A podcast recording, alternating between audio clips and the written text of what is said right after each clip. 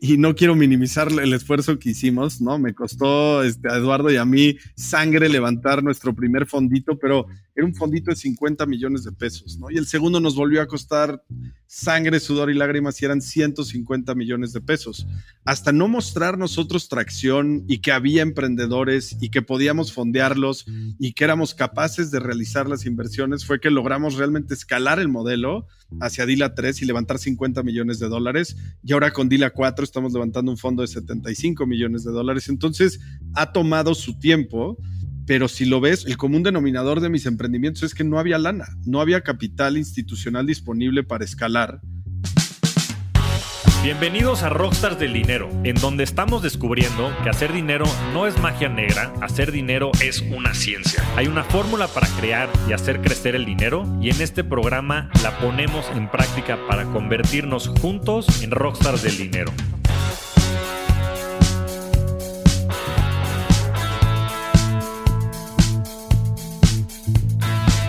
Alejandro Díaz Barroso es un prolífero emprendedor que ha evolucionado su carrera profesional hacia la industria de Venture Capital. Es fundador de Dila Capital, una plataforma de fondos de capital privado cuyo último fondo ha dado más de 55% de retorno anual en dólares. Él ha liderado el análisis due diligence, proceso de inversión y desinversión de más de 50 empresas, entre las que se encuentran Ben Frank, Kushki y Someone Somewhere. En esta gran conversación hablamos sobre sus aprendizajes más importantes, del círculo virtuoso del Venture Capital en Latinoamérica, sobre sus mejores inversiones y sobre la importancia de invertir en la gente y en los equipos de trabajo apasionados. No pierdas tu tiempo, inviértelo en esta gran conversación con Alejandro Díez Barroso. Bienvenido a, Rockstars del Dinero. Mi querido Flaco, gracias por la invitación al programa. Eso, es un gusto tenerte por acá. Va a ser una plática bien, bien interesante porque vamos a hablar de muchos temas, pero quería empezar platicando de qué te apasiona en la vida, porque sé que has tenido muchas etapas, sobre todo ya en tu, vida adulta, desde que fuiste emprendedor ya en varias ocasiones y ahora que, estás en esta faceta de inversionista. Me gustaría que me empezaras a platicar justo eso. ¿Qué te apasiona? What drives you? Sí, bueno, primero te vuelvo a agradecer la, invitación, mi flaco. Cuando oigo que me invitan a Rockstars del dinero, creo que se equivocaron de invitación, pero... Ya alarmaste, porque eres un rockstar del dinero, mi querido Ale. No, gracias, gracias. Creo que todavía no, pero ahí vamos trabajándolo.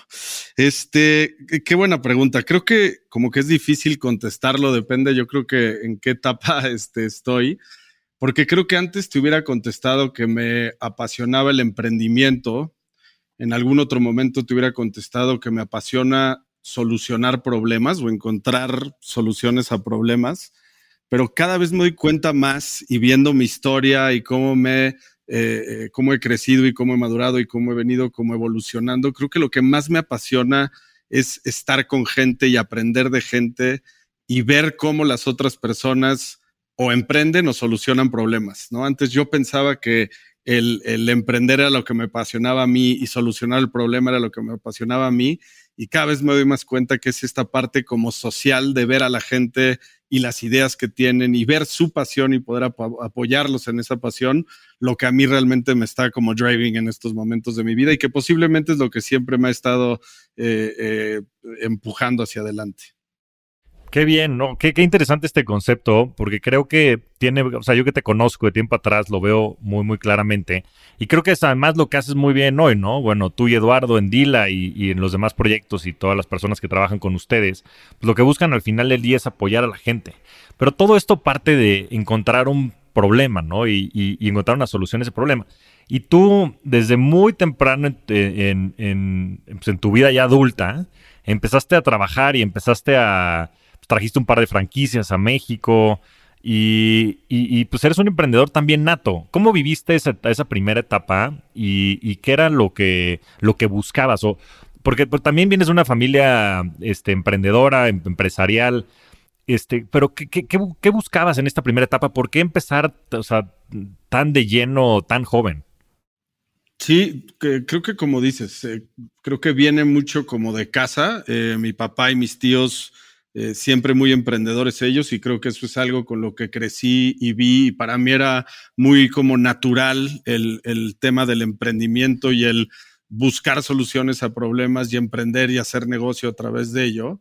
Y es algo con lo que crecí. Creo que también dentro de mi banda de cuates hay mucho emprendedor eh, y siempre desde muy jóvenes, como dices, las franquicias que, hicimos fue desde muy, muy chavos y lo hacíamos este, mis cuates y yo. Em, entonces creo que es algo que siempre he tenido como una vena muy emprendedora, siempre buscando problemas que solucionar a través de negocios innovadores, a través de innovación, a través de eh, algo de tecnología. Entonces sí es algo que siempre he tenido muy en la vena. Em, hemos emprendido en cosas que han fracasado rotundamente y podemos entrar a, esas este, historias eh, terroríficas y, hemos tenido otras que, que hemos tenido suerte, ¿no? Pero sí la verdad es que siempre buscando cómo solucionar estos problemas o cómo traer nuevos productos y servicios al mercado. Eh, y es algo que me divierte mucho y que siempre me ha apasionado. A ver, pues entrémosle. Entrémosle primero a los fracasos. Digo, yo me sé uno muy bueno que aparte platicaste en el podcast de Oso. Me encantaría que lo platicaras por acá y sobre todo que, nos, que le platicaras a toda la audiencia qué fue lo que aprendiste de ese, de ese fracaso. Hijo, pues yo digo, la verdad es que creo que de los fracasos es de donde más he aprendido. Eh, ese en particular yo tenía esta idea de juntar las dos pasiones más grandes de México, según yo, que eran la Virgen de Guadalupe y el fútbol. Y entonces eh, mis, mis dos hermanos son muy, muy futboleros y siempre, ¿no? Este, en la casa veíamos el fútbol y veías a los jugadores persinarse antes de meter un, antes de tirar un penal y otros se quitaban la camisa y tenían una camiseta de la Virgen de Guadalupe abajo. Entonces ahí fue donde nació esta idea de juntar estas dos grandes pasiones en un solo producto y entonces creamos eh, el escapulario oficial de la Federación Mexicana de Fútbol, ¿no? Y para los que no sepan qué es un escapulario, es un colguijo que normalmente de un lado tiene una virgen y del otro lado tiene un santo, y lo que nosotros hicimos fue suplir a un santo por el logo de la Federación Mexicana de Fútbol. Y entonces fuimos a la federación eh, a que nos dieran la licencia, nos otorgaron la licencia y pues la verdad es que se, les encantó el producto, ¿no? En la Federación Mexicana de Fútbol y nos dijeron que iba a ser un exitazo. Eh, estábamos por, por, entrar al Mundial de 2002, ¿no? Para que te des un poquito idea de cuándo fue esto. Eh, y sí, 19 años ya. Pero ¿tú cuántos años tenías? Ahí tenía yo 19 años. 19 años tenía cuando lancé ese emprendimiento. Eh, y lo, lo padre de esto, Javi, creo que es como el silver lining, es que fuimos a buscar proveedores de este producto alrededor del mundo eh, y acabamos dando con una eh, comunidad en Michoacán eh, pues, de gente de bajos recursos que muy bonito porque empleaban a gente con pues, deshabilidades, ¿no? Había gente y, ellos hacían estos pues, como artesanías. Había también un, pueblo indígena con el que trabajaban y entonces empleaban a mucha gente este, de bajos recursos, eh, a, indígenas y a gente discapacitada para hacer este tipo de productos. Y aunque en China estaba más barato y encontramos otros proveedores, queríamos darle un tema como de impacto padre al proyecto y decidimos eh, irnos con esta comunidad. Y el gran error que cometí fue que mandé a hacer 500 mil escapularios. no, este, yo dije, y todavía llegué, ya sabes, eh, con, con esta comunidad a decirles, les vengo a dar chamba estos tres o cuatro meses para que hagan 500 mil, pero no se preocupen, van a tener chamba de aquí a 20 años, va a haber una producción ilimitada de esto, ¿no? Em, y entonces me empiezan a entregar los escapularios y fue cuando salí al mercado con los escapularios y fue cuando fuimos con los primeros clientes y, pues nos escupían los, los, escapularios, nos los aventaban, eh, literalmente me llegaron a empujar, me llegaron a mentar la madre, a decir que cómo me atrevía yo a juntar a su virgen con, el, tricolor, que, ¿no? Este, que era yo un hereje, este, entonces pues difícil porque, digo, para hacerte el cuento corto, eh, pues creo que ya 19 años después y sigo teniendo como 300 mil escapularios ahí guardados en una bodega en casa de mis papás. Este, y pues te diría que es el gran aprendizaje de lo importante que es, ¿no? Hoy lo que le llaman el MVP o el, Minimum Viable Product, em, entender el Product Market Fit. Y es un, un aprendizaje como, pues, creo yo que muy como sencillo, que es pues no seas burro y no mandes a hacer 500 mil escapularios. Con cinco, te hubieras dado cuenta si tu producto tenía eh, eh, un apetito en el mercado o no, ¿no? Y entiende bien quién es tu clientela, porque yo iba con mis cuates y les decía, ¿qué opinan de esto? ah, está increíble tu idea, ¿no? Este, hazlo. Iba yo con mis hermanos, con... Pero cuando ya vas a la, a la calle con tu cliente real y le ofreces el producto a un complete stranger, es donde te dicen la verdad. Y la verdad era, no hay manera que yo vaya a pagar por tu producto. Es ofensivo tu producto. Era, era ofensivo el producto, exactamente. Y lo que no me di cuenta es que, pues sí, si estás pensando en un eh, producto para los ¿no? 100 millones de mexicanos que son apasionados del fútbol y la Virgen, pues voy a hablar con ellos antes de, lanzar a hacer un producto y gastar tanta lana en, la creación del producto y en la licencia con la federación, etcétera. Ahora pasemos al, al, otro lado de la moneda. También has tenido muchos triunfos y sobre todo en la, en la etapa de emprendedora. ¿Cuál fue el mayor, el que, el que te haya sentido con, mayor éxito? Em, yo te diría que es la historia de, de Vilbrecan, creo yo. Em, la historia de Vilbrecan es padre porque nosotros, está, cuando lanzamos Vilbrecan, lo lanzamos a través de un fondito que creamos en el 2005 con la idea de ser el primer fondo de venture en México. Y ahorita podemos entrar al tema de venture, pero Bilbrecan nace de, primero una necesidad que vimos en el mercado que era vamos a apoyar a emprendedores con capital. Y levantamos un fondito para poder em, apoyar a emprendedores. Y en ese momento como que vimos que el ecosistema de emprendedores no estaba listo. La legislación en México no te protegía como inversionista minoritario. Y otra vez, podemos entrar al detalle de eso, pero al final dijimos, este... ¿Y con, con quién lo hiciste el fondo? Sí, sí, lo empecé con Eduardo Clavé. También estaba involucrado eh, Pablo de Iturbe, que fue un cuate, es uno de mis mejores amigos con el que empecé mi primer negocio hace, antes de los escapularios. Em, y ese fondito lo arrancamos con esta idea de apoyar a emprendedores. No teníamos ninguna tesis de inversión, no teníamos nada de estrategia. Era seguro hay muchos emprendedores como nosotros que necesitan capital y no hay fondos que los estén apoyando. Y entonces levantamos esta, este fondo y te digo que cuando salimos a buscar oportunidades de inversión, como que no, no había, no, no había estos emprendedores de alto impacto. Y peor aún, como te decía, la ley no te protegía como inversionista minoritario, que es una parte bien, bien importante dentro de la tesis del venture capital. Nosotros, como ahora inversionistas de venture, nunca tomamos mayoría de ningún negocio. Nosotros, todo lo contrario, lo que queremos es que los emprendedores tengan mucho equity de su negocio y que si el negocio es exitoso, ellos sean los más exitosos de todos, ¿no? Entonces, cuando vimos que eso no se podía, dijimos, bueno, vamos a, ahora qué hacemos con, el dinero que ya tenemos comprometido, y fue que nos trajimos la marca de Bilbrecana a México. Y, no sé si fue el más exitoso en cuestión de, dinero o, de eh, como éxito, no sé cómo medir exactamente el, el éxito, pero a mí lo que me dio fue un aprendizaje gigantesco, ¿no? Fui director general de un negocio durante cuatro años, crecí un negocio de cero a tener siete tiendas propias, dos franquicias, distribución en omnicanalidad alrededor de toda la República, crecimos internacionalmente a República Dominicana y a Panamá. Em, y la verdad es que, digo, teníamos una, empresa con muchos empleados, eh, donde, pues, no sé, creo que me curtí mucho como, como operador y como emprendedor la sufrí mucho porque no había capital disponible para crecer, entonces teníamos que crecer con nuestro propio flujo y, em, la verdad es que habían unas oportunidades extraordinarias que no pudimos capitalizar por falta de dinero. Y entonces creo que esa frustración y, esos struggles por los que pasas como emprendedor hoy me han hecho un, un, no sé si mejor inversionista, pero creo que sin duda un inversionista mucho más empático, ¿no? Hoy que me siento con las empresas eh, del portafolio en sus consejos. Sé lo que es estar ahí. Creo que eso sí nos ha hecho eh, inversionistas, te diría yo que diferentes, em, y, nos distingue bastante en el mercado hoy que estamos del otro lado de la mesa. Em, también tuvimos la oportunidad de venderle el negocio a un fondo de private equity a nivel mundial. ¿no? Bilbrecan, yo entré en el 2005 y vendimos el negocio a finales de 2008 a un fondo de private equity de India.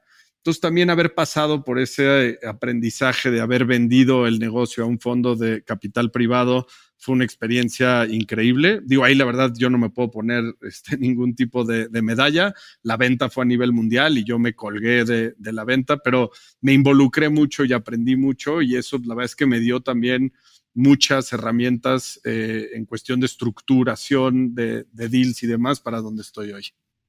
Sí, y creo que eso hace sentido ahora que conectamos los dots, porque como decías, hoy esta pasión que tienes de ver triunfar a la gente y de ayudarlos en todos sus emprendimientos, creo que también viene muy definida por esta etapa emprendedora que tuviste, ¿no? Yo el otro día escuchaba que los, que los mejores fundadores son los que fueron antes directores, ¿no? Y que fueron también estuvieron del otro lado de la moneda y vivieron un poco las cosas buenas y las cosas malas que tienen de repente estos equipos, ¿no? Y creo que sin duda la empatía que, que, pudiste haber desarrollado en estos procesos, más teniendo una salida hacia un fondo de capital privado, internacional, y todo ese exposure, pues te pudo haber enseñado muchas de las cosas que querías repetir y muchas de las cosas que no querías volver a repetir, ¿no? Sí, totalmente. Como te decía, creo que los aprendizajes, mínimo en mi caso, han venido más de los errores y de los fracasos que, de los éxitos, ¿no? Sí, pues al final del día o se gana o se aprende, mi querido Ale. Y así es, ley de vida. Y creo que justo los aprendizajes eh, son, son, son, son mucho más definitivos, ¿no? En la formación de, de las personas y los profesionales y, y, creo que en ese sentido este, lo, veo reflejado a través de los años en ti. Ahora quería pasar al tema de la industria de Venture Capital, que creo que es algo bien, bien interesante y quería que nos empezaras por platicar sobre todo pues lo que ha pasado en Estados Unidos, que creo que pues, ha sido la meca de este tipo de, de industria y de, esta, de este tipo de inversiones. Entonces, este, que, que nos pudieras platicar un poquito o sea, ¿cómo se dio esto en Estados Unidos? ¿Cuándo fue la primera vez que escuchaste este concepto? ¿Y qué, ¿Y qué ha pasado a través del tiempo en México? Que sobre todo ahí es donde creo que es más importante. Y si quieres nos extendemos a toda Latinoamérica, porque creo que también es una, es una muestra muy representativa del, del status quo de la región. Sí, totalmente, Flaco. A ver, si quieres empezamos por un poquito la, la historia de, del VC en Estados Unidos, donde yo diría que se formaliza realmente en los 70 ¿no? Y se formaliza eh, en Silicon Valley, donde muchas familias empiezan a invertir en nuevas tecnologías. Em, y, ahí es donde empieza la, industria de, venture capital, ¿no? Evidentemente no, no se puede comparar, pero la primera inversión de venture capital que se hizo en Estados Unidos, vamos a asumir por un segundo que fue en 1970, ¿no? Formalmente como VC. En México, la primera inversión formal que la gente dijo que esta es una inversión de VC fue en 2010. ¿Ok? son 40 años de diferencia, ¿no?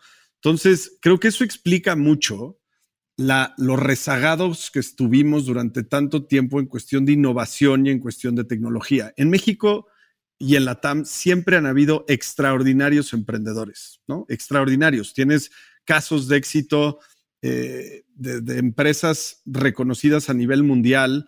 Eh, durante mucho tiempo el hombre más rico, el emprendedor más rico del mundo era mexicano, pero no fue un emprendedor como el que fondean los fondos de venture capital. No, no es un emprendimiento de, de, alto impacto, como le llaman, con crecimientos altos, con tecnología que escala rápidamente. ¿no? Son negocios más tradicionales que fueron creciendo con sus propios flujos, que ya una vez rentables pudieron levantar deuda. Entonces, es importante entender ese gap que hay de 40 años de aprendizajes y por supuesto de mucho, mucho capital, ¿no? Para que nos demos una idea, nada más un poquito de, números, en este año, en el primer Q de 2021, se invirtieron cerca de 30 mil millones de dólares en la industria de venture capital en Estados Unidos. ¿Ok? En, en todo la TAM, ese número está cercano a 5 mil millones. Y es año récord, ¿no? Pero récord, récord, récord. O sea, para que te des una idea, vamos nada más a platicar un poquito más de, números a nivel LATAM, ¿no? Esto no, no es México, esto es a nivel LATAM. En 2010, en todo LATAM, se invirtieron 150 millones de dólares en venture capital. No tengo los datos exactos porque ni siquiera eh, la, Asociación Mexicana de Capital Privado seguía el tema de venture en ese entonces, ni tampoco LAFCA. Me quiero imaginar que un buen cacho de eso se lo llevó Mercado Libre. Pero 150 millones de dólares en todo Latinoamérica, incluyendo Brasil, incluyendo Mercado Libre, en 2010, ¿no? Nos adelantamos 10 años y el año pasado cerramos con 4 mil millones de dólares, ¿no? En todo el año en todo el año en 488 eh, eh, transacciones. Ahí vamos, ¿no? O sea, ahora sí ya dices, ah, ok, ya se inyectaron 5 mil millones de dólares en la industria, en, en la TAM, ahí vamos, y coincido, es un año extraordinario. Este año ya rompimos ese récord, o sea, en este primer eh, primera mitad del año ya rompimos el récord de los 4 mil millones de dólares. Em, entonces, ya por fin se está viendo la industria, pero seguimos muy, muy por detrás. O sea, si tú ves el porcentaje de capital emprendedor o venture capital en nuestra región, olvídate contra Estados Unidos, que evidentemente va mucho más adelantado, pero en economías como eh, Israel o Turquía, em, incluso si comparas Spanish Speaking Latam contra Brasil, estamos muy, muy atrás todavía, ¿no? Y, creo que medirlo como porcentaje del PIB pues, es una métrica bastante eh, eh, justa para poder hacerlo. Tenemos todavía por crecer 10 o 15x.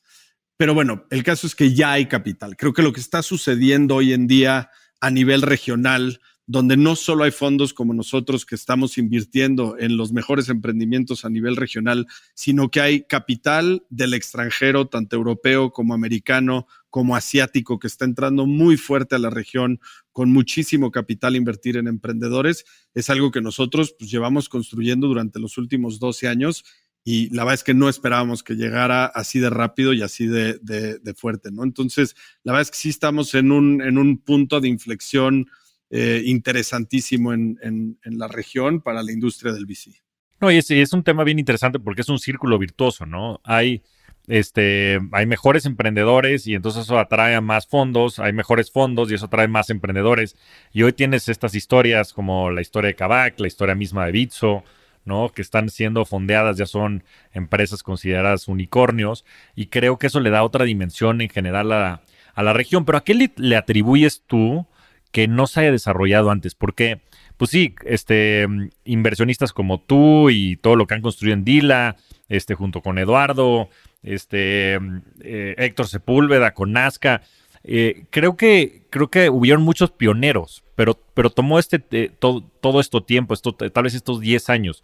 ¿Qué es, es la madurez del, del, como el stage de las empresas o a qué se lo atribuyes? Yo te diría que es casi 100% capital. O sea, ahí, estaba todo lo demás, flaco. Ahí está, o sea, estás hablando de un mercado, si hablamos de Latam, vamos a excluir a Brasil por un segundo, pero si hablas de el Spanish speaking Latam, estás hablando de 400 millones de personas, estás hablando de una población súper, súper joven, estás hablando de una penetración de teléfonos móviles extraordinaria y de repente volteas y ves a Amazon diciendo, voy a lanzar la primera tarjeta de débito del mundo y la voy a lanzar en México. Eh, Didi sale de China y escoge México como su primer eh, mercado para su expansión. Ves Facebook y resulta que es la, comunidad más grande regional, o sea, por país más activa del mundo es la mexicana. Em, ¿Me entiendes? O sea, Spotify, el listener base más grande por ciudad del mundo es la mexicana. Entonces, tienes una adopción de tecnología brutal, un mercado gigantesco, miles y miles de problemas por solucionar ahí estaba todo y nada más faltaba el capital. Y por supuesto que estamos nosotros y Héctor eh, y, varios fondos, colegas nuestros que empezaron y fuimos pioneros de esto, pero, y, no quiero minimizar el esfuerzo que hicimos, ¿no? Me costó este, a Eduardo y a mí sangre levantar nuestro primer fondito, pero era un fondito de 50 millones de pesos, ¿no? Y el segundo nos volvió a costar sangre, sudor y lágrimas y eran 150 millones de pesos. Hasta no mostrar nosotros tracción y que había emprendedores y que podíamos fondearlos y que éramos capaces de realizar las inversiones, fue que logramos realmente escalar el modelo hacia Dila 3 y levantar 50 millones de dólares. Y ahora con Dila 4 estamos levantando un fondo de 75 millones de dólares. Entonces, ha, ha tomado su tiempo, pero si lo ves, o sea, el común denominador, y te lo digo yo como emprendedor en el 2000 y en el 2004 el común denominador de mis emprendimientos es que no había lana, no había capital institucional disponible para escalar. Y entonces hoy, cuando tú dices, es que por fin ya le estamos robando el talento a las grandes instituciones y entonces Kavak y Bitso son capaces de captar talento como el tuyo, pues es que sí, porque hay capital para respaldarlo. Y cuando la gente se da cuenta que puedes volverte rico y en un ambiente de trabajo y una cultura mucho más divertida, estando en un lugar como Bitso, que en un lugar como cualquier corporativo viejo o banco o eh, consultoría, entonces se genera, como tú bien dices, este círculo virtuoso, donde de Bitso van a salir muchos emprendedores y mucha gente con mucho dinero, ¿no? Em, y ellos mismos van a empezar a fondear emprendimientos y ellos mismos van a emprender. Y entonces se empieza a crear este círculo que empezó, sí por temas de mercado, sí por temas de educación, sí por temas legislativos, pero más que nada porque ya había capital dispuesto a invertir en esos grandes emprendimientos. Claro, no, y fue tu, tu MVP, ¿no? Ahora sí que retomando el tema de los escapularios, pues necesitabas probar la idea de, negocio, la idea de que Dila iba a ser exitosa en, este, alocar capital y en generar rendimientos, ¿no? Eso les fue dando la credibilidad como para ir escalando el modelo de, el modelo de negocio y pues, hoy ya tienen una estructura bastante amplia. Pero entremos al tema. Dila, ¿cómo nace la idea? Eh, ¿Cómo la empiezan a gestar? ¿Cómo se ha ido desarrollando? ¿Qué hace Dila? ¿Cuál es la filosofía de inversión? Sí, eh, a ver, Dila empieza de verdad desde hace muchos años. Eh, como te decía, eh, Pablo Diturbe y yo teníamos un negocio que vendimos y no había capital para crecerlo y entonces nos acercamos con Eduardo Clavé, que era nuestro amigo sofisticado porque estaba eh, en, en, UBS, banca de inversión en Nueva York y se vestía de traje y era el financiero que sabía cómo estaba el rollo y le dijimos, güey, ¿cómo le hacemos para levantar lana para este business? y fue la primera persona. Tu pregunta, ¿cuándo fue la primera vez que escuché el tema de Venture Capital? Vino de la boca de Eduardo Clavé y, fue un tema donde me dijo, ve a buscar capital para tu negocio, ¿no? Y juntos, Eduardo y yo salimos a buscar capital, hicimos una presentación de PowerPoint, salimos a buscar eh, inversionistas y nos dimos cuenta que no había ni un solo fondo de venture en todo Latinoamérica. Esto 2000, 2004. Em, y ahí fue donde nos cayó el aha moment de, tenemos que solucionar este problema. Entonces, desde 2005, que arrancamos este fondito para emprendedores, fue cuando nace Dila. No lo pudimos llevar a cabo. Y durante toda mi trayectoria en Bilbrecán, Eduardo se va eh, a Harvard, regresa, me convence a mí a irme de, a Kellogg, me voy dos años a Kellogg, pero todo el tiempo hablábamos de cuándo íbamos a hacer el fondo para apoyar emprendedores en la TAM todavía regresé yo de la maestría. Yo la maestría la enfoqué eh, total y absolutamente a temas de VC. Tomé todos los cursos que había, trabajé el verano para un fondo de Venture Capital y me pasó algo, creo que no, no es anormal, pero curioso en el MBA, flaco, que es que estando allá con gente tan picuda y hablando de temas, ¿no? Este, que pues yo nunca había escuchado, me entró un poco de nervio, me entró un poco de inseguridad sobre manejar capital de terceros, ¿no? Yo decía, ya entendí lo que es un fondo de inversión, ya trabajé en uno en el verano, no sé si yo estoy capacitado, listo, no sé si soy lo suficientemente inteligente para poder manejar capital de terceros. Entonces entré a trabajar a Promecap, em, que Promecap, para los que no sepan, es de los fondos de capital privado líder en, México. Eh, para mi gusto es de lo mejor que hay y fue una extraordinaria escuela. Y ahí un poco, pues la verdad es que aprendí más sobre manejo de fondos de inversión, manejo de capital de terceros y en el 2013 me salgo de Promecap para ya empezar Dila, ¿no?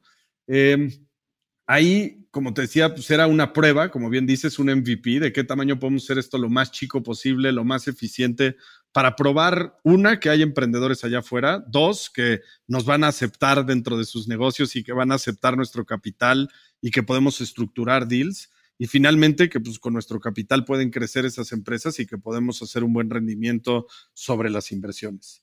Y eso lo hicimos durante 2013 y 2014, hicimos 10 inversiones ahí. Em, y 2014 fue el año en que pudimos como institucionalizar DILA y creamos un verdadero fondo con todas las reglas de inversión, eh, con su eh, tesis bien hecha, con su estructura bien hecha. Eh, porque antes de eso, siendo sincero, la tesis era vamos a invertir en emprendedores mexicanos. Este, no había, no había mucho más, ¿no? Em, y, en Dila 2 logramos levantar 150 millones de pesos. Hicimos 12 inversiones durante 2015, 16 y 17. Entonces ya con 22 inversiones, eh, pues un poquito under our belt, habiendo aprendido mucho, em, dijimos, ahora sí vamos a escalar esto y fue cuando Eduardo se viene ya full time a Dila. Y ahí juntos logramos levantar 50 millones de dólares.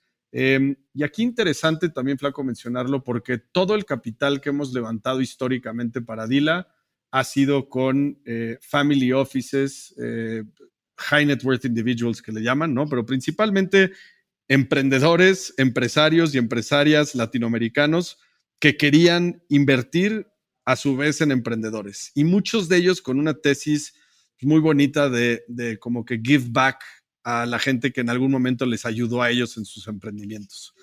Y entonces te digo esto porque tenemos una base de, inversionistas muy, muy grandes. En cada fondo tenemos inversionistas institucionales. Tenemos en uno al INADEM, tenemos a Nacional Financiera, tenemos al Fondo de Fondos. En este nuevo tenemos al Banco Interamericano de Desarrollo, tenemos Banca de Desarrollo de Colombia. Em, pero la gran mayoría del capital viene de estos empresarios em, y viene de estas familias latinoamericanas y entonces tenemos una base muy, muy grande de, inversionistas. Em, y la verdad es que se han vuelto un activo increíble dentro de Dila. Em, nos apalancamos muchísimo de, su know-how, de su know-how, y nos han ayudado a nosotros y a nuestras empresas de portafolio, eh, la verdad es que increíblemente. Y otra cosa que ha sucedido es que estas mismas familias y estos mismos socios nuestros e inversionistas nuestros nos han dicho, oye, me encanta el tema de venture, es una gran cubeta de capital para diversificar mi portafolio personal, pero ¿qué más me puedes traer a la mesa? ¿Qué más me puedes ofrecer? Y entonces hemos abierto ciertas áreas o ciertos grupos dentro de Dila, evidentemente de la mano de profesionales que llevan esas nuevas cubetas y esos nuevos fondos, eh, pero tenemos un fondo que se llama Capital Deportivo, que únicamente invierte en temas de salud y deporte. Tenemos un fondo que se llama JAX, que únicamente invierte en temas de cannabis en Canadá y en Estados Unidos. Eh, y recientemente levantamos un SPAC, que también podemos entrar a ese detalle si quieres, pero básicamente es un vehículo que cotiza en Nasdaq, que vamos a hacer una sola inversión. Em, y tenemos ahora también, eh, estamos actualmente eh, levantando DILA 4, que es un fondo que hoy tenemos ya compromisos por 60 millones de dólares y el fondo todavía está abierto el resto del año para eh, seguir levantando capital.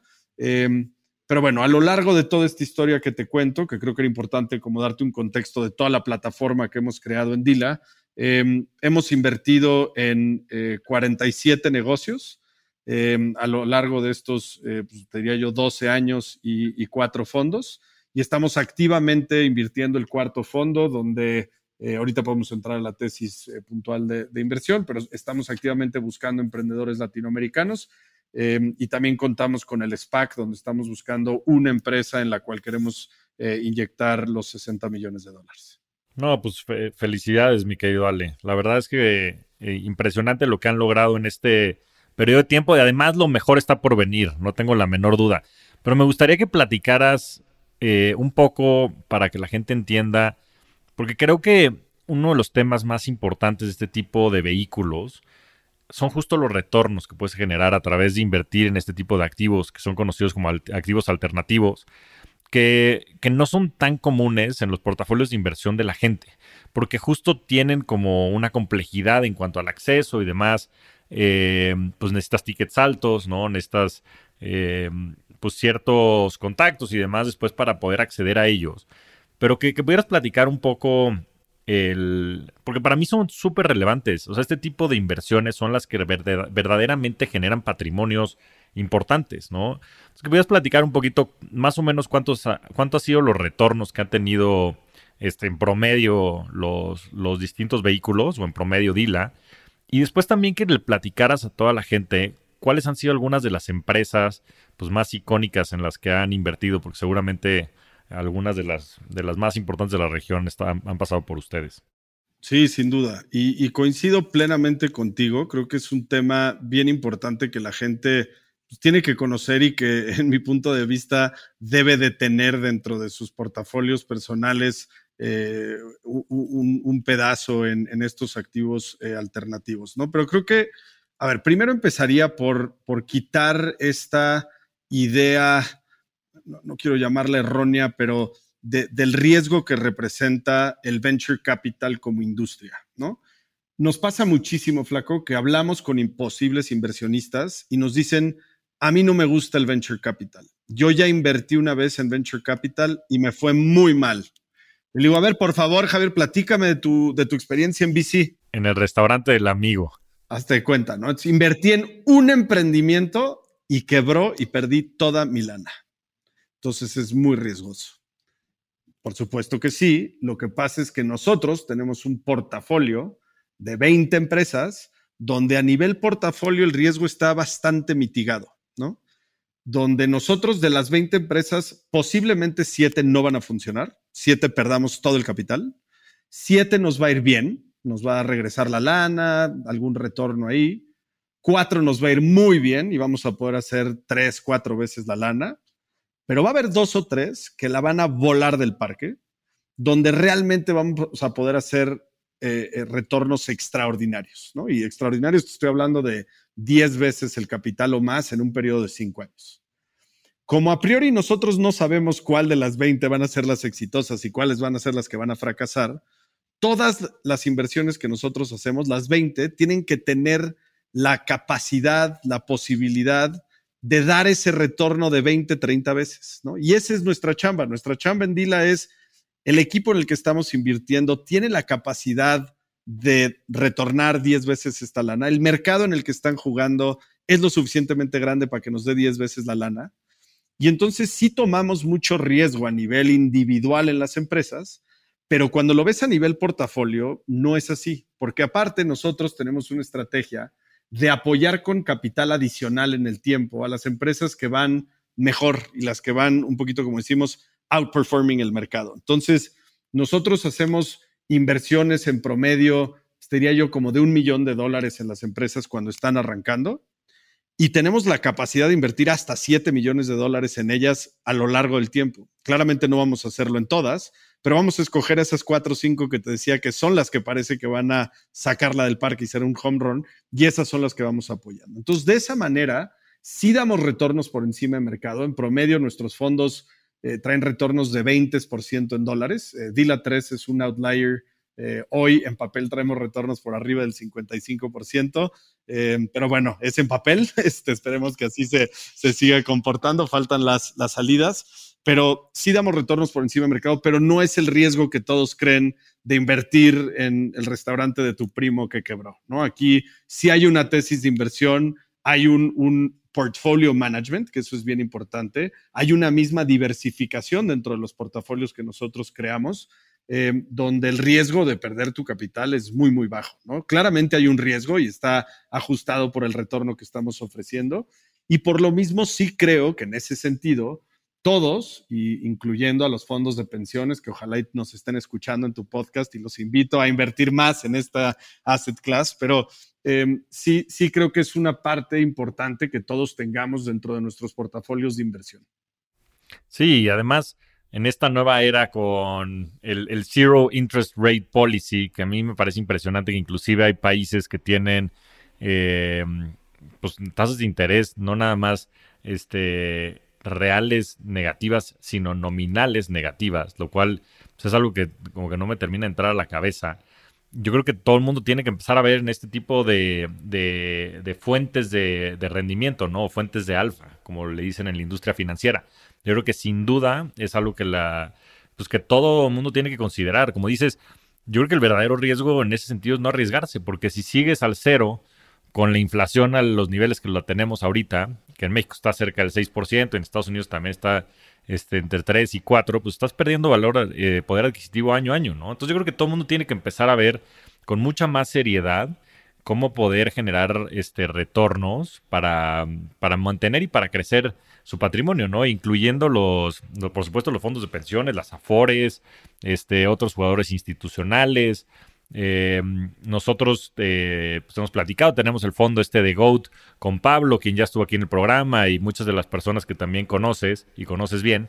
Y, es justo esa la tesis, ¿no? El cómo podemos nosotros generar un vehículo en el cual diversifiquemos, no nada más a nivel empresa, sino también poder participar en fondos como Dila y otros, para darle exposure a gente a, a este tipo de activos, porque si no, pues también entre nuestro grupo de amigos, pues pasa lo mismo, ¿no? Y se van all in en el restaurante del cuate o se van en el, en, el emprendimiento también del amigo y pues esa creo que no es una mejor, no es la mejor manera de hacerlo, ¿no? Hay una simetría también de información, hay una simetría de acceso, ¿no? Pues tú al conocer el, el como decías, el know-who y el know-how a través de tus mismos este, de las personas que han invertido contigo, de las personas que vas conociendo, pues se generan estos como efectos de red que son muy valiosos, ¿no? Y creo que hay muchísimo valor que, que, se va a detonar y creo que se ha visto. Yo no creo que el fondo 3 sea un outlier, yo creo que va a ser la norma, mi querido Ale. Ojalá, ojalá. Hacia adelante.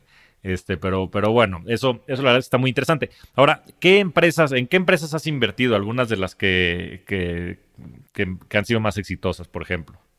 Pues mira, creo que tenemos un portafolio, como te decía yo, bastante diversificado em, y hemos invertido, creo que depende con qué socio de deal hables, te va a platicar de sus empresas, ¿no?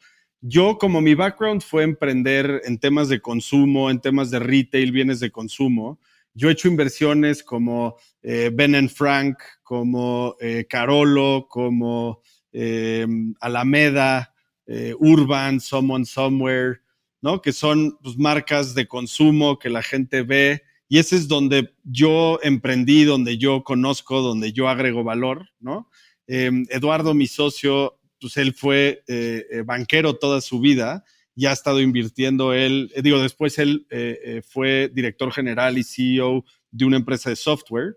Entonces, él ha estado invirtiendo fuerte en temas de SaaS y de fintech. Entonces, ha hecho inversiones como Welcome, Llave, Kushki, Resuelve tu Deuda, Incode, Camino Financial, Biwi.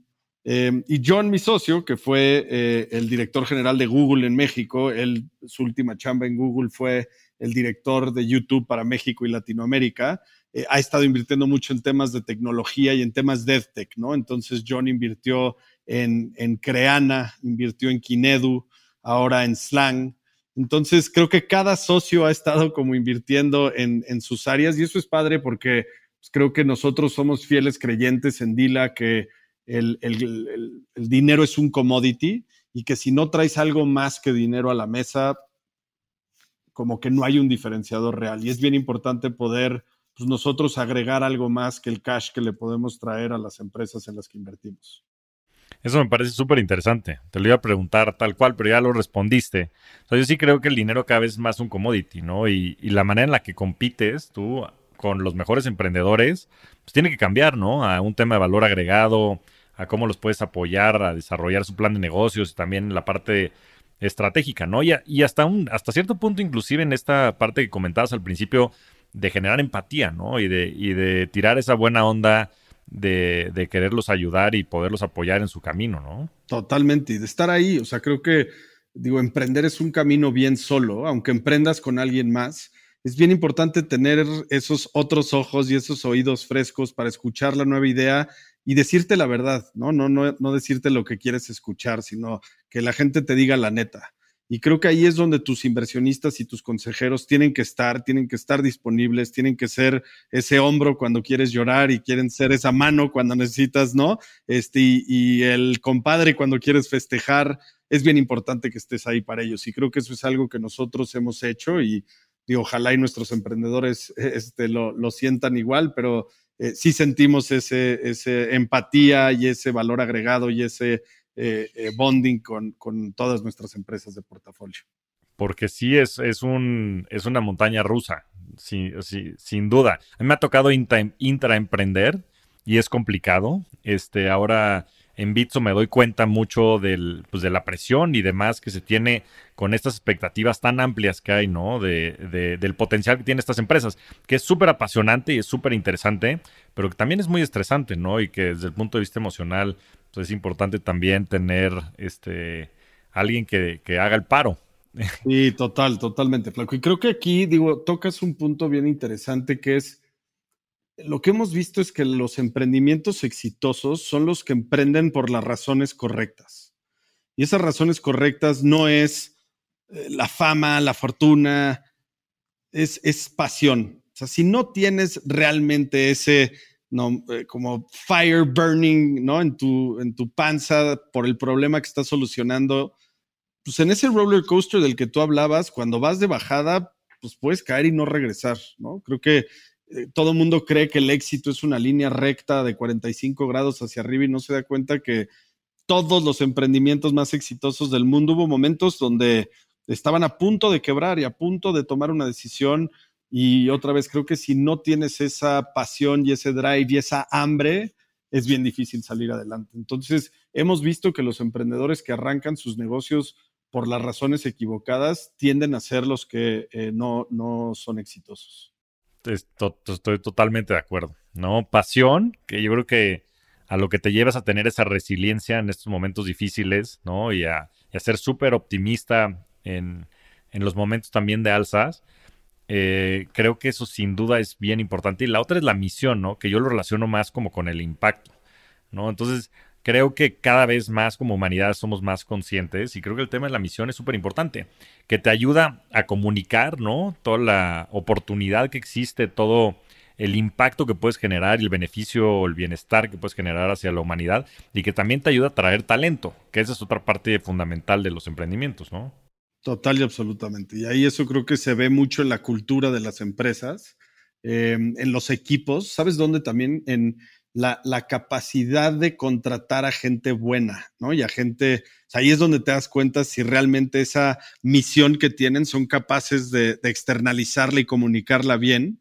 Se ve en la cultura de la empresa y se ve en, en, todos los colaboradores de la misma. Y eso es bien padre porque cuando nosotros hacemos ese diligence, de verdad que se vibra, se ve y se siente dentro de las empresas. Y ahorita a mí me está costando mucho trabajo invertir sin poder ir físicamente a las oficinas y sin conocer a la gente, porque sí te digo que esa parte de, la capacidad de contratar a gente buena y atraer a gente buena y atraer inversionistas buenos se vibra y es parte de esta misión de la que estás hablando. Totalmente. Oye, Ale, y pasando a otro tema más controversial, ¿a qué empresas, proyectos han pasado que hoy viéndolo en retrospectiva este, te arrepientes o se arrepienten como equipo de trabajo? No me toques ese vals. Este, no, pues la vez que afortunadamente vimos todas, desafortunadamente, pues sí, no hemos invertido en muchas, ¿no? Em, creo que las dos que más me duelen son justamente las que platicamos al principio, que son Kabak y Bitso. Em, a las dos las vimos, las dos las analizamos y las dos las dejamos pasar. Eh, las dos por razones distintas. ¿no? En el caso de, de, eh, de Bitso era porque, siendo totalmente honesto contigo, no le entendíamos. Eh, o sea, Daniel Vogel fue de las primeras personas que me mencionó el tema de un Bitcoin y en ese momento empecé a entender lo que era. Un poquito regresando al tema de valor agregado, nosotros no nos sentíamos creo que no sería justo con nuestros inversionistas invertir en donde no entendemos. ¿no? Imagínate que un inversionista me diga, bueno, explícame exactamente lo que es Bitcoin y qué es Bitso y qué es un interchange de cripto y no tener que contestarle, pero decirle, invertí tu dinero ahí, creo que sería totalmente irresponsable. Entonces, esa creo que fue por eh, falta de conocimiento de mercado que la dejamos ir. Em, y Kabak es una historia eh, distinta y creo que este, podríamos entrar al detalle si tenemos tiempo, pero em, es una historia larga y, muy dolorosa. Ahí tengo un blog que escribí sobre ella. Em, pero, pero bueno, fue ahí una combinación de eh, escuchar a asesores externos y voltear a ver al mercado americano y, y no voltear a ver el mercado nacional, eh, que fue un error gigantesco. Sí, pues mira, o sea, al final del día yo creo que lo primero que dices de Bitso es súper relevante y es bien difícil, creo que el poder proyectar cómo se desarrollan las cosas, ¿no? Y verdaderamente en estas innovadores, como es Daniel, que pues piensan distinto, ¿no? Él lo escuché en un, en un podcast decir que el, el hombre racional se adapta a las circunstancias, ¿no? Al entorno. Y que por ello mismo todo el progreso depende del hombre irracional y, Daniel es uno de ellos, ¿no? Es una de estas personas que, plantea un futuro distinto y, bueno, pues es por eso que es tan interesante trabajar con él y que ha construido eh, con un gran equipo también de líderes eh, internos o lo que ha hecho, ¿no? Y el tema de Kabak, pues, pues también, sé que en el, en el contexto estaba, creo que se llamaba BP, ¿no? en Estados Unidos, que estaba tronando. Tal cual. Este, pero bueno, pues al final del día, como bien dices, y como ya lo viviste en, en, los escapularios y todo lo que este, pudiste aprender de eso, estoy seguro que, saldrán como equipo de trabajo muy reforzados de, estas experiencias y, pues la verdad del otro lado también han hecho este, muy buenas inversiones con empresas sumamente exitosas. Sí, totalmente, Flaco. Y ahí lo que yo te diría es que nuestro gran como aprendizaje de todo esto es nosotros recibimos más o menos 1.500 oportunidades de inversión al año. Estamos haciendo más o menos ocho inversiones al año, ¿no? Entonces, en promedio estamos invirtiendo en menos del 2% de las empresas que pasan por nuestra puerta. Entonces, la respuesta es, no podemos invertir en todas, vamos a dejar ir extraordinarias oportunidades y creo que ni modo, es parte de nuestro modelo de negocio y no importa. Lo que sí importa es no haberlas visto. O sea, las que más me duelen son las que, ¿de dónde apareció esa y por qué no nos vino a ver? Si no vino a ver a Dila, es que Dila está perdiendo eh, eh, nombre en el mercado y esas me duelen más que las que vimos y dejamos pasar, ¿no? Em, entonces sí tenemos una regla aquí en Dila que no importa si dejamos pasar buenas oportunidades por las razones correctas, pero no hay ninguna excusa y razón para que no nos vengan a ver absolutamente todas, ¿no?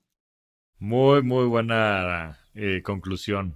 Este, coincido. Creo que ese es un buen indicador, el que pasen por ustedes. Oye, Ale, a ver, ya se nos está acabando el tiempo y lo pronosticamos antes de empezar. Nos podremos, como varias veces lo hemos hecho, echar varias horas platicando. Pero me gustaría terminar con una serie de preguntas rápidas. Y quiero empezar por que nos platiques ya a nivel personal cuál ha sido tu mayor aprendizaje financiero. Digo, desafortunadamente tendría que regresar al tema de los, de los escapularios porque sí ha sido mi, mi aprendizaje más grande, ¿no? Conoce tu mercado, empieza chiquito, Em, saca un MVP, hace el product market fit. Ese como que sería mi mejor aprendizaje porque aplica en todo. No es nada más para lanzar una nueva empresa, es para lanzar un nuevo producto, es para lanzar una nueva idea dentro de tu empresa. Puede ser en entrepreneurship, puede ser en entrepreneurship, pueden ser en temas personales de tu vida, ¿no? O sea, me voy a volver vegano. Pues bueno, no, no tires todo, ¿no? De un, este, empieza poquito poquito, poquito poquito y creo que este es un tema donde creo que también así es un poco en la vida, ¿no? Es baby steps, eh, ¿no? No existen las dietas mágicas, no existe el, get yourself rich fast, todo es poco a poco. Y creo que ese aprendizaje de no irte de hocico y hacer 500 mil escapularios, ahora lo aplico en mi vida diaria en absolutamente todo y tengo más paciencia y escucho más. Eh, entonces, creo que tengo de verdad tantos aprendizajes de esa eh, em, de ese mal emprendimiento y de ese fracaso que, no puedo no mencionarlo otra vez. Sí, ¿qué, te puedo decir? La, este, la, vida, la vida te pone en tu lugar, ¿no? Y, creo que es, sin duda, este, yo lo he experimentado de la misma manera. ¿eh? Creo que hoy soy este, 10 veces mejor de lo que era hace 15 años con todo y que era este, más impulsivo y demás, ¿no? sin duda la vida es sabia. Sí, dicen que si te volteas a ver hace un año y no sientes que eras más bruto, es que no estás haciendo las cosas bien, ¿no? Sea, siempre es ir aprendiendo, aprendiendo, aprendiendo y esto no acaba. Uno, uno, uno por ciento mejor todos los días, ¿no? Como dices, yo creo que el, el compounding y el tiempo hacen maravillas. Oye, Ale, otro, aquí siempre le pregunto a la gente que, qué hack pueden compartir financiero, pero tal vez bajo el contexto de todo lo que haces, eh, ¿qué, ¿Qué, consejo le podrías dar a los emprendedores de manera general? Digo, y más allá de lo que ya has mencionado sobre el MVP y demás, o sea, hay algo que crees que los emprendedores necesitan saber y tener muy presente, ¿qué sería? Yo creo que algo que no platicamos hoy es el, la importancia de los equipos, Flaco. Em, yo la verdad es que cada vez estoy más en contra de emprender solo. Em, como decíamos, es suficientemente difícil emprender y es este ¿no? Este roller coaster de, emociones y de eh, ups and downs. Si no lo haces acompañado, creo que es más difícil. Y, hablando del equipo, pues es también tener dos o tres personas que, sean bien diferentes, que sean diversas en experiencias, en, áreas de expertise. Entonces, si tú eres muy vendedor, pues ten alguien más técnico y, y ten alguien que sea experto en alguna industria que tú no eres. Entonces, emprender en equipo creo que es bien, bien importante. Em, y, otra vez, que se complemente muy bien ese equipo. Entonces, creo que yo, eh, si tuviera que darles un solo consejo, es nosotros como inversionistas de Venture Capital, en lo que más nos fijamos es en la gente. Si tú me preguntaras a mí a qué te dedicas en una frase, me dedico invertir en equipos y en personas. Escojan muy bien sus equipos, pero sí escojan el equipo, no emprendan solos. Buenísimo. Ale, ¿cómo, ¿cómo se ve tu portafolio de inversión? A nivel asset allocation, ¿en qué inviertes tú? Pues desafortunadamente yo todo el día hablo de diversificación y que tenemos que estar muy diversificados, pero mis inversionistas me piden que yo invierta el 1% del tamaño de todos los fondos. Entonces, pues a falta de, este, peras y, y, manzanas, la verdad es que estoy muy, muy invertido en nuestros propios negocios, ¿no? Este, Dila 1, Dila 2, Dila 3, Dila 4, el SPAC, eh, Jax, Capital Deportivo, ahí es donde está la mayor parte de, mi patrimonio. Em, tengo algo invertido en, bolsa y algo invertido en, cripto, ¿no? Entonces creo que la verdad es que estoy en una etapa de mi vida en donde sigo invertido mucho en riesgo. Em, otra vez creo que es por la etapa en la que estoy y por eh, em, eh, creo que soy muy risk este, loving en cierta manera, pero sí eh, tengo un portafolio diversificado, pero todo dentro de bastante riesgo, que es básicamente eh, equities, algo de cripto y la gran mayoría en, estos eh, activos alternativos que nosotros manejamos. Pero hace sentido, porque entiendes también el valor que tiene el tiempo, ¿no? Y seguramente eh, son recursos que no vas a necesitar en tres meses, en seis meses, sino lo tienes en un horizonte de inversión de 10, 15, 20 años, ¿no? Y yo creo que con eso en mente, pues es una, o sea, es maximizar también el retorno que puedes tener ajustado por volatilidad. Y eligiendo bien tus batallas y diversificando en, este tipo de activos, este, seguramente será un muy buen retorno. Y qué bueno que ya inviertas en cripto, vale. Qué bueno. Sí, sí, ahí este, otra vez un shout out a Vogel que nos abrió los ojos cuando nos vino a ver, yo creo que en el 2014 por ahí, y este, desde ahí hemos estado eh, algo activos en, el, en, ese este, sector. Sí, sí, esa, este, creo que fue a ver a bastantes players y, muchos pasaron, creo que la gran mayoría, eh, levantando una evaluación considerablemente menor. Creo que a esta evaluación última de Bitso hubieran hecho 200 veces lana. Entonces, este food for thought del futuro y, lo que y lo que paga, ¿no? El, el, inventar el futuro. Sí, totalmente, totalmente. Y la última pregunta que le hago a todos los invitados es ¿cuál ha sido tu mejor inversión? Y esto lo digo más en el aspecto más amplio de la palabra. Posiblemente eh, mi, mi MBA en Kellogg no es por la educación que me dio, que sin duda me ayudó tremendamente, pero creo que gracias a lo pude, eh, o sea, estoy donde estoy hoy. Eh, a nivel personal, me fui recién casado y, creo que, digo, para María y para mí, creamos una cimentación de nuestra relación y de nuestra familia increíble dos años solos fuera. A nivel también personal, hice una banda de cuates increíble que siguen siendo mis brothers hoy pero a nivel profesional aprendí muy bien lo que era el venture capital. Tuve la oportunidad de trabajar en un fondo de venture, tomar clases con unos profesores de primera em, y luego regresar a trabajar a Promecap, que está lleno de gente de Kellogg, ¿no? Entonces creo que por todos lados, Flaco, creo que, o sea, no es por ninguna en particular, pero creo que holísticamente ha sido la mejor inversión. Creo que mucha gente critica esos, ya no sé cuántos cientos de miles de dólares cuesta el MBA, entonces es difícil ponerlo en un retorno financiero, creo que si lo hiciéramos sería difícil de cuantificar y no estoy seguro que sería mejor inversión que Bitcoin, pero lo que me dio a nivel personal, profesional, familiar, eh, y, creo que sí le debo mucho a, esa experiencia dos años a donde estoy hoy. Buenísima manera de cerrarlo. Cierras como empezaste, querido Ale, hablando de la importancia de la gente y creo que eso refleja mucho quién eres. Eres un verdadero rockstar del dinero y de la vida y te agradezco muchísimo el que hayas compartido este espacio con nosotros. No, qué buena onda, Flaco. De verdad estoy honrado de estar aquí contigo y que me hayas invitado y este, hay que seguir esta conversación pronto, por favor. Así lo haremos. Fuerte abrazo, Ale. Igualmente, gracias. Muchas gracias a todos. Nos vemos semana a semana en este espacio para convertirnos juntos en rockstars del dinero.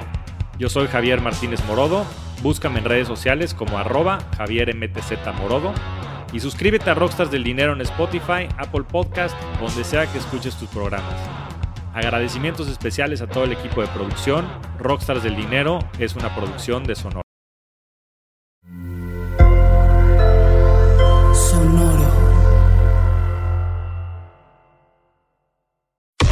Cuéntame de Economía. Nueva temporada. Nuevas voces. Cuéntame de Economía. Podcast que hará tu vida financiera más sencilla. Sencilla. Si tú eres de los que no sabe cómo ahorrar, qué subió de precio y por qué, cómo sacar un crédito o cómo entender el TEMEC, Cuéntame de Economía es para ti. Aquí te lo contamos sencillo y a la carta. Cuéntame de Economía. Para que la economía y el dinero no te hagan sufrir. Un episodio nuevo cada lunes en todas las plataformas de podcast y el canal de YouTube de Expansión. When you need mealtime inspiration, it's worth shopping Kroger, where you'll find over 30,000 mouthwatering choices that excite your inner foodie. And no matter what tasty choice you make, you'll enjoy our everyday low prices, plus extra ways to save, like digital coupons worth over $600 each week. You can also save up to $1 off per gallon at the pump with fuel points. More savings and more inspiring flavors make shopping Kroger worth it every time. Kroger, fresh for everyone. Fuel restrictions apply.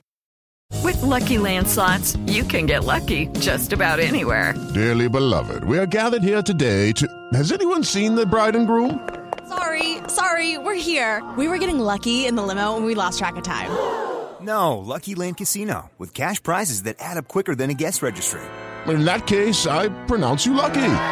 Play for free at LuckyLandSlots.com. Daily bonuses are waiting. No purchase necessary. Void where prohibited by law. 18 plus. Terms and conditions apply. See website for details.